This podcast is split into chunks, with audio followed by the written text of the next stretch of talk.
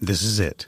The putt to win the tournament. If you sink it, the championship is yours. But on your backswing, your hat falls over your eyes. Is this how you're running your business? Poor visibility because you're still relying on spreadsheets and outdated finance software? To see the full picture, you need to upgrade to NetSuite by Oracle. NetSuite is the number one cloud financial system to power your growth. With visibility and control of your financials, inventory, HR, planning, budget, and more, NetSuite is everything you need to grow, all in one place. With NetSuite, you can automate your processes and close your books in no time while staying well ahead of your competition. 93% of surveyed businesses increased their visibility and control after upgrading to NetSuite. Over 27,000 businesses already use NetSuite, and right now through the end of the year, NetSuite is offering a one-of-a-kind financing program to those ready to upgrade at netsuite.com/c-suite. Head to netsuite.com/c-suite for special end-of-year financing on the number one financial system for growing businesses. netsuite.com/c-suite.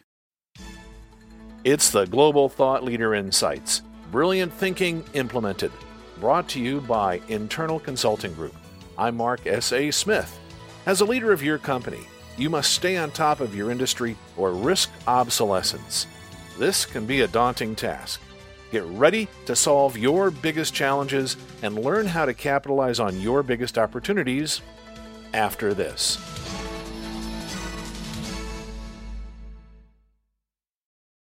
Executives depend on external advisors to fill knowledge and experience gaps, to help them make a case for change, or to have an experienced mind audit their thinking.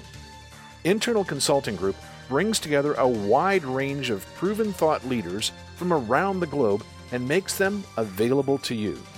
Get access to insights, advice, and the tools you need to succeed. Learn more at internalconsulting.com. Our guest today is Dr. Stewart Desson. He works with leaders to implement change by putting the right people into the right roles at the right time. He collaborates globally with like minded people to help organizations become more inclusive and democratic. To do this, he has developed a wide range of innovative learning resources, including the renowned personality model Lumina Spark, which we're going to talk about today. Stewart is a highly experienced trainer and consultant and a leading expert in psychometrics, the science of measuring mental capacities and processes. His approach to business is a blend of the analytical and the humanistic. He has a PhD in psychometrics, in which he operationalized an innovative method for minimizing the bias often present in many popular personality models. He also possesses a master's degree in operational research, as well as a second master's in change agency from the University of Surrey. He is the CEO of international selection and development company Lumina Learning and is a global thought leader with the Internal Consulting Group. Welcome, Dr. Stewart. Thank you so much, Mark, for your kind words. We've got a lot to talk about today. Yeah, indeed. As the world is approaching full employment with the improvement of the economic condition of the planet. More and more people have jobs. Therefore, all the good people are employed. As an executive needs to scale up their organization in response to the demands of the marketplace, how are we going to find good people to sustainably and scalably grow the business? The challenge is, of course, to find the right people with the best fit for the role. The second challenge is then to develop them, to keep them, to motivate them, and inspire them. From my perspective, Lumina Learning with our psychometrics, such as uh, Lumina Spark, there's a few key things we can do. Firstly, we can look to measure people as they really, really are and take some of the biases out that are present in other measures. So, if we want to recruit the top people, we don't want to have an instrument that favors people of a certain type, which I'm here to tell you many things around in the market do. You'll typically find that there is a bias in favor of recruiting people who are slightly more extroverted and against people who are slightly more introverted. Or you might find a bias in some instruments towards people who are very confident and emotionally calm and away for people that are higher on their emotions and so on. So, one of the key things here is to look in a very unbiased way at everybody's strengths, whatever their way of being, and see scientifically how that correlates with performance at work. So we take a very objective look at all the different roles and don't make any assumptions around any of these biases. That's at the heart of the Lumina Spark model. I think that's a really um, interesting idea. Let's find out who they really are and then put them in the right position. And when you do that, the work just naturally flows in a positive sense. If who people are underneath is quite aligned with the roles that they aspire to and we get them in the right roles, they're much, much more likely to perform well, experience less stress, and they're more likely to stay in the role and perform well. And as you said, in a climate where the economy is sort of firing on all cylinders, it's really critical that you get the best people in and keep them and develop them and grow them. And so the second part after recruitment is you know, how do you develop people in a way that truly values them? There's lots of research that suggests that people who are developed, people who are valued, are much more likely to be engaged. And engaged people perform better and are more likely to stay in their roles. It's interesting that you so, point out that they have less stress when they're in the right job. And it seems to me is that stress is created when a person doesn't feel like they have control of their environment or control of their personality. And if they have to come in and be Dr. Jekyll and then go home and be Mr. Hyde, and you can put them in the right role, it's going to make all the difference in the world as far as the level of stress in the organization. We have uh, terminology for that. So to go from Dr. Jekyll to Mr. Hyde, we call that going from who you are underneath, call it your underlying persona, which is sort of how you enjoy behaving, how you prefer to behave, into your everyday persona. That is how you are actually seen at work. And we often tune up and tune down things at work. The Mr. Hyde bit comes when you move into what we call the overextended. So if we're in roles that don't suit us for too long, we can become triggered by things. We're more likely to have a shorter fuse and we're more likely to overplay our strengths, which will be seen by other people as sort of overextensions and stress responses. I will bet that our listener right now has somebody in mind based on the description you just delivered. Of course, mm. we have a lot of people that are in the wrong roles and have been there too long, and they're actually creating toxic pockets within the organization. Have you seen things like this in your work? Absolutely, for sure. Part of that can be about who people are and their personalities. And if we're in an environment for too long where we're continually being triggered and continually overextending, then we're going to risk becoming toxic, when we're going to risk burning out. That's what happens when these things are not paid attention to. A related concept to that is looking at how suited we are to a particular culture. My definition of a good leader, based on the work of Edgar Schein, is it's someone who can read the market and see what culture an organization needs, but then they're skilled in shaping that culture. And that includes bringing the right people in who are aligned with the culture that you're looking for and building it over time. So there's an interesting link between who people are and the culture we want to create. It's interesting that you brought culture up. In my experience, culture is the primary element that creates a successful organization or causes an organization to fail. We've seen this over and over again. Along those same lines, culture is not set by the HR department, it's set by the top executive. This becomes an important component about the scaling of an organization and actually how we manage execution risk as organizations grow, where the top officer, the chief of the organization, has to grab control of the reins of the culture and then make sure, as you've pointed out, the right people are in the right roles within that culture. Well, Mark, you're absolutely right. If we leave the culture to the domain of the HR guys, we know that we'll come up with something that may be theoretically good. But if it's not embraced and role modeled by the people at the top in the C suite, then the culture is not going to happen. So you're right, it's the responsibility of top leadership to figure out what the culture needs to be and then to embody it and to role model it and so on. Now, it is important in doing that that we understand and quantify what is the culture we're looking for and think about that in terms of our own personal qualities and leadership style as well. So you can't create a culture that's radically out of line with the uh, leadership qualities of the top people in the organization because people will see through it. Today, authenticity creates extraordinary presence and is sought out by people who are looking for culture, specifically in the world of the millennials. Millennials, if they are not able to be who they are at work, they go. And so if they can't find a culture that they can align with, they don't even say yes. And since millennials will be half the workforce over in the next 24 months, it's really pretty critical, important. Yeah, this becomes critical to execution within an organization. How do you see the millennial culture shift impacting organizations? You are right. There's an increased focus on authenticity at work that maybe wasn't there anywhere near to the same extent 30 years ago. And of course, as we've just discussed, that impacts the culture. If leaders are not authentically leading, we won't get the culture we want. But talking about millennials too, they want to feel able to express who they are at work authentically. And if I could link that back to psychometrics and the science of measuring who we are, it is possible to measure our underlying instinctive preferences, how we like to behave, and contrast that with measures of how others actually see us behaving and look at that as a dynamic. Because when you describe millennials striving for authenticity, that doesn't mean they're always one thing. Different things will trigger different people. We could tune up our toughness, our directness, we could tune up our collaborative spirit.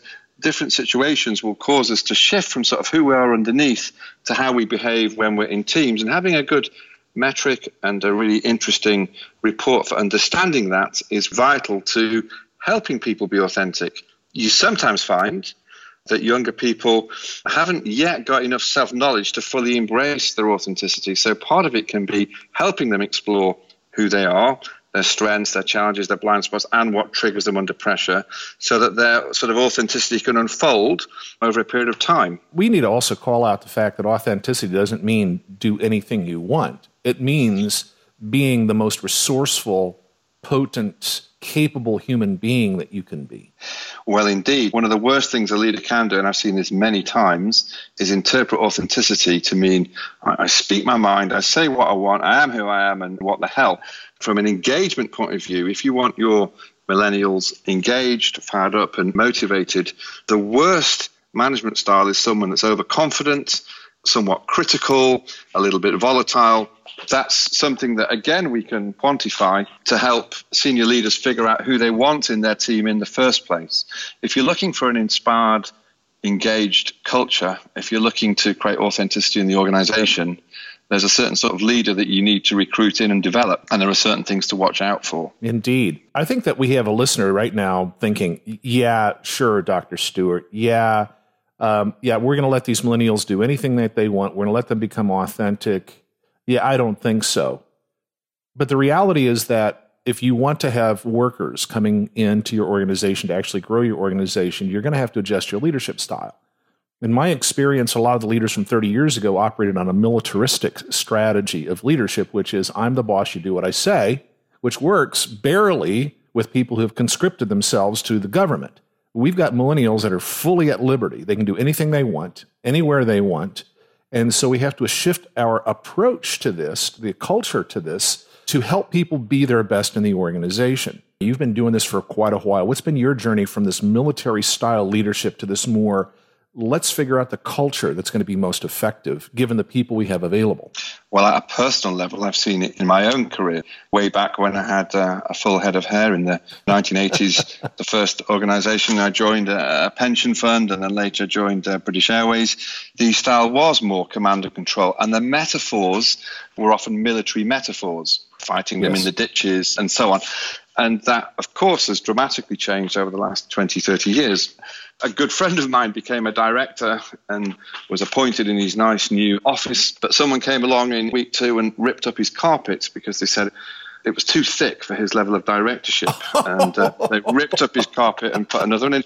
That would be an example of command and control gone berserk, trying to reinforce the hierarchy. And if you link that to sort of psychometrics as well, people used to want to be a type. They used to want to know who they were and then be rigid and stick with it. We even got people putting their personality types on the door.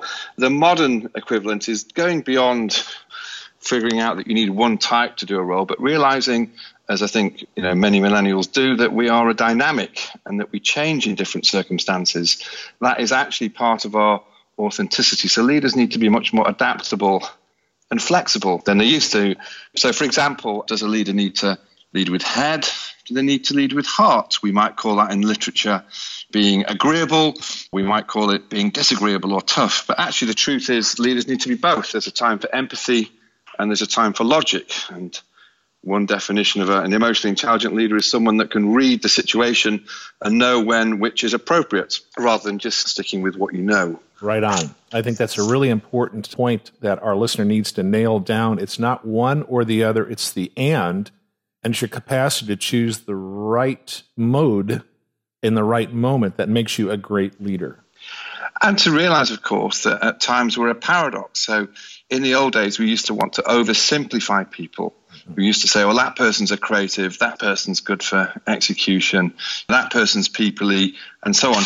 But what we know now is that uh, people are much more sophisticated and that we can have seemingly different things in it. For myself, there are times I can be hugely collaborative, and there are other times I can be quite the opposite and want to think it through and be quite independent, which is best. Of course, it depends on the context. Context is key, and you need to be able to read the context, and then you need to be able to skill to tune up and tune down. So that's sort of practical emotional intelligence in action. And we know that if we do that, we tend to get more out of our staff, we tend to have more engaged employees, and we know that we'll have higher levels of performance. So, in some ways, it's not simple.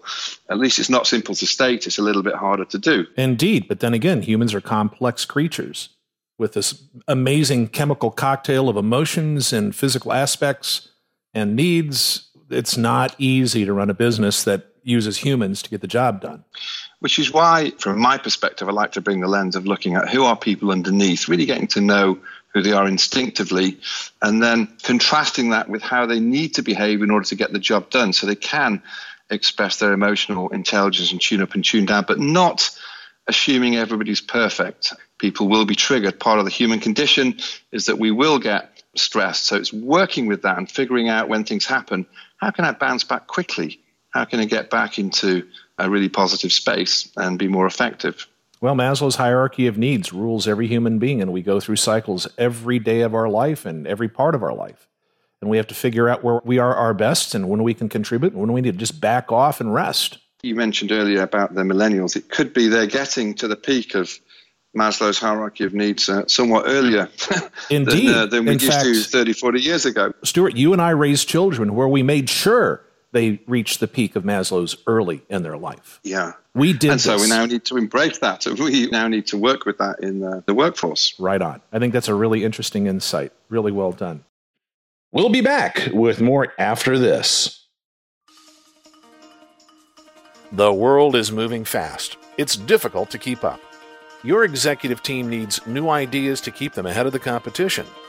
Download and share the internal consulting group's monthly executive magazine, The Insights Review.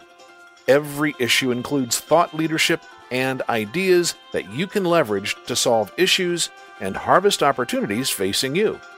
Get your complimentary copy from internalconsulting.com slash publications. Tell me a little more about Lumina Spark and the capacity to help us sort out this tangled web that we've been discussing. Lumina Spark is a psychometric framework. It helps us measure people as they really are. It takes out the bias. So it doesn't overvalue extroverts over introverts or very disciplined people over very inspired people. It frames everything in an equally constructive way, but it doesn't have rose tinted spectacles. Of course, we can all overplay our strengths and overdo it. If I'm introverted, I can become too shy. If I'm overly extroverted, I can become dominant. So it's an extremely balanced and bias free way of looking at who we are. How's that helpful? We've covered one aspect of it, which is part of our emotional intelligence, is sort of tuning up and tuning down these different qualities dependent on the context rather than just getting attached to this is me and that's my lot. The second thing to do is to read what's required in a particular role. If we can properly understand roles in teams, we can then go out and recruit against an accurate and realistic bias free profile of what's needed. And in my experience, most teams will actually produce quite a balance. So the biggest mistake without using something like Lumina Spark is for people to recruit in their own image, totally trust their instincts, and essentially over a number of years create an unbalanced team. There's a balance between the big picture thinkers and the sensible people that are more down to earth. There's a balance between people that are very focused on the outcome and those that are very focused on the people. And there's a balance between being disciplined and ordered and being inspired and seemingly random but quite disruptive. So, well, let's put another overlay on top of this. Not only do you need to have this balance within your organization, but your customers represent that same spectrum of personalities. So if you have a single type as customer facing, you're going to drive away a substantial portion of your market because they don't see that as an identity match. So we must have this balance in customer facing if we're going to catch for all the customers. There's two really smart things you can do in customer facing roles. And the first is exactly what you've described. You have a balance of different people in your customer facing roles. But here's the smart thing why not profile your customers, your stakeholders, and figure out who they are about their personas and their qualities, and then match the people in your customer orientated team to the key stakeholders, they'll have more rapport more quickly and you'll tend to get a better performance. That's the first key thing you can do with this knowledge. The second thing is the obvious thing of no matter who I am, I can still speed read my customers and my stakeholders. There's no excuse saying, well, actually, I've just bumped into a stakeholder who's very different to me, so it won't work. Not at all. You can read them, you can figure them. So we tune up, we tune down. We need to communicate in a way that works for other people. Right on. And that's also part of the science of Lumina Spark. Indeed. This becomes a power tool in a company's ability to maximize their market potential as well as their execution team, substantially increasing the value across the organization. And you're doing that through the glue that holds the organization together, which is the relationships. If everyone in your organization has the ability to know themselves, if they can speed read other people, suss them out quickly, they've got a lens for that, and they know how to do this tuning up and tuning down, you'll find your teams will naturally become high performing teams. A big block of high performing teams is when people can't do that. They don't have the technology, they don't know about it. And um, you've just created a competitive advantage that is undetectable by your competitors. Yeah, from the outside, the thing about ways of being, the things about all the traits we're talking about, the thing about speed reading, it's sort of invisible. It's conceptual, but it's very, very trainable. So training your people to speed read and to value others is critical and your customers will just feel like you get me better than the alternatives. So it's even invisible to the customer. You're sure right. They'll just feel acknowledged, they'll feel connected with, they'll feel heard, and they won't even know why. That's right. Uh, I have a colleague that went in to do some consultancy for an organization, and the top person from a top business school was in first to try and win this business. They threw everything at it with all their intellect. And my colleague went in using these techniques of speed reading, building rapport, connecting with people, and they won it hands down. And the client didn't even know why. The person that on paper should have been better, they didn't win because they didn't connect. They didn't have the emotional intelligence to do that. A great example. I see it all the time in my industry as well. What's the process one goes through to bring the Lumina Spark technology into their organization? So they can speed read their people and they can speed read their clients. There's two key contexts in which it's used. The first one is when we want to recruit people, and the second one is when we're developing people. And of course, they're not really separate processes. We want to go from one to another seamlessly. So the recruitment process is really one of firstly understanding what are we recruiting into. You need to know the role that you're recruiting into. So we've got methods and tools and instruments for scientifically doing that. And then the next thing to do is to map that against a real unbiased measure of your personality and your emotional intelligence. The best way to do that is to gather data to be evidence based and find out in your organization who is doing the role well and who's doing it less well and study that data. So once you've got a good scientific understanding of what you want to recruit into. It's then a matter of people completing an appropriate set of questionnaires and undertaking the mapping between the two and using that to support an interactive quality recruitment process. So it's not an in out thing, it's a matter of having a dialogue through a selection process to make sure you get the right people and you can probe around their strengths, their challenges, and of course, how they might overextend and respond to pressure.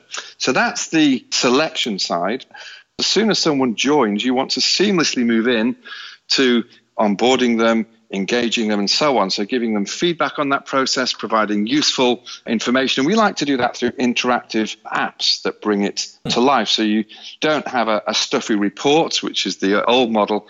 Instead, you've got a view of your way of being, your personality, your emotional intelligence in the palm of your hand. And if it's in the palm of your hand and it's also in the palm of the hands of other people in the organization, we've set it up so you can sort of click and overlay the data and look at how Stewart likely to get on with Mark. What are our natural strengths? What are our challenges? So you use this knowledge in development to focus on the relationships between people and not just on you as an individual. So that's a big and interesting innovation in terms of using psychometrics for development purposes. Firstly, the app, and secondly, how do we connect with others? I want to make a comment on what you just said so our listener nails it.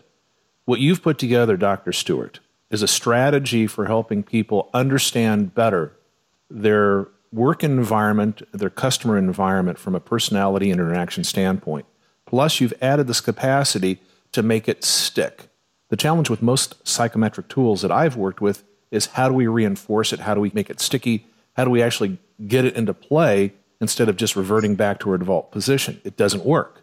And what you've done is added this next level of installation to make sure it actually makes the transformation and the transformation is permanent. Well done.